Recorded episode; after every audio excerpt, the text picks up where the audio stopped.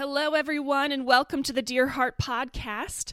This week we have been studying God as our provider, and I have to tell you, it has been uh, very timely for Fred and I because this week we have seen some very happy beginnings and some very sad endings. Um, so it has been a privilege to focus on God as provider this week. Um, and I've seen it as a huge help in my own heart. So, without further ado, we're diving into the very same passage we've been studying all week, and we're going to then study the last two verses of that whole passage. All right, Fred, take it away. Matthew 6, 25 to 34. Therefore, I tell you, don't worry about your life, what you will eat or what you will drink, or about your body, what you will wear. Isn't life more than food, and the body more than clothing? Consider the birds of the sky. They don't sow or reap or gather into barns, yet your heavenly Father feeds them. Aren't you worth more than they? Can any of you add one moment to his lifespan by worrying?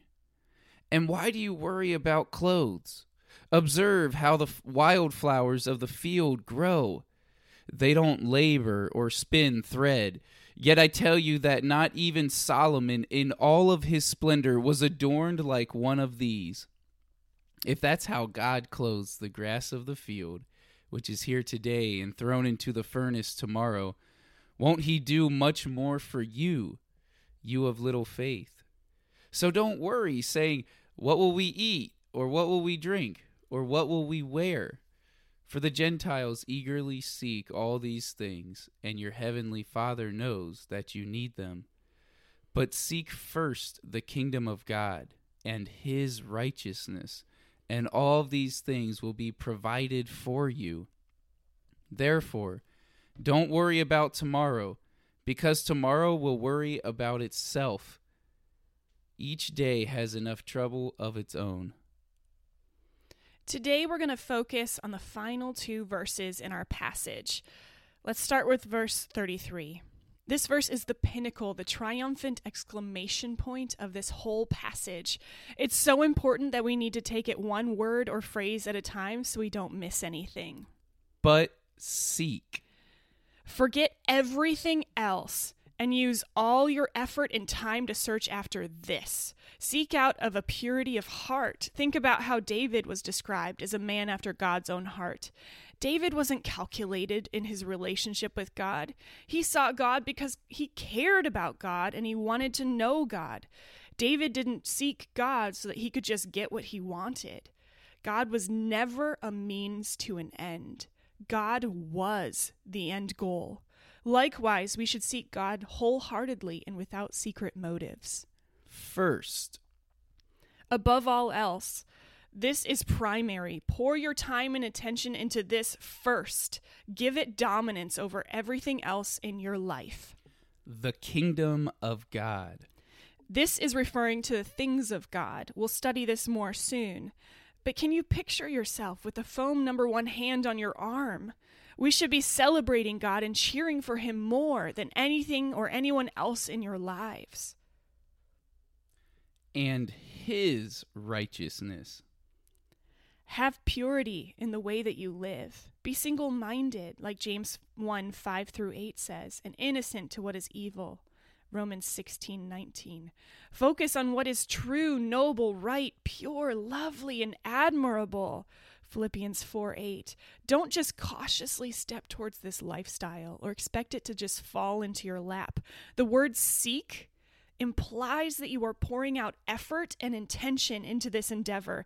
Accept this invitation and chase after righteousness. And all these things. The things that you need clothing, food, and more will be provided by God for you. This is not about the things you want, this is about all the things that you need. Will be added to you. It might be provided for you like the birds that hunt and work for the food. It might be provided like the flowers who are given what they need to survive but work to process it into something life giving for themselves and the world around them. Either way, we can be confident it will be given to us. Now let's focus on our final verse, verse 34. This passage ends with a reality check. Each day has enough trouble of its own.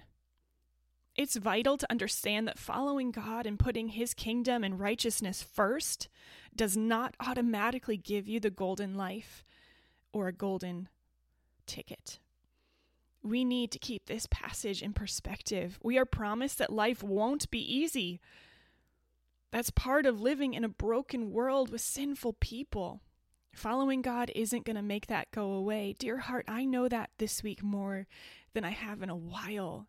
And maybe you too, maybe you're feeling this brokenness too.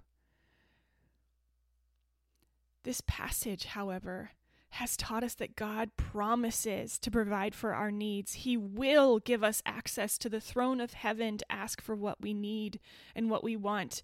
And we learn that Jesus is petitioning on our behalf as well in heaven. And then we also have the Holy Spirit in us and with us. Dear heart, God has set us up for success.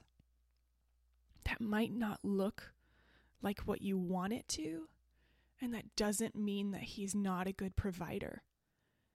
It just means he has a different perspective than you. And his love for you is causing a different path than what you may have seen coming and you may have wanted. Oh, dear heart, he is a good provider, even in the hurt. And even when things aren't adding up like we want them to. Focus on what you have today, the next 24 hours. Use those hours to seek first the kingdom of God and his righteousness, and I guarantee you that he will supply all your needs. Let's pray. Dear Father, we come before your throne today and we ask you for courage and strength to follow you. Show us what you want us to do. Walk with us through our day. Help us, Father, see the world through your eyes, see others through your eyes. Father, we ask for wisdom and direction. Father, we ask that you would help us to love others well. Amen. All right, now I'm going to end today with another challenge for you, but this one is going to require that you bring or have a pencil and paper to write some things down, okay? Because this is going to be um, something I want you to really spend some time studying and learning about the kingdom of God. So I'm going to ask you to read the following passages and then answer the same questions for every single passage.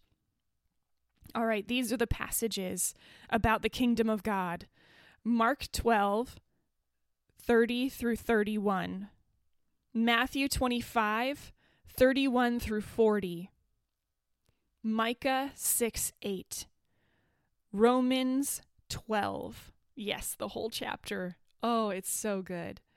And then finally, Psalm 119, 101 through 105.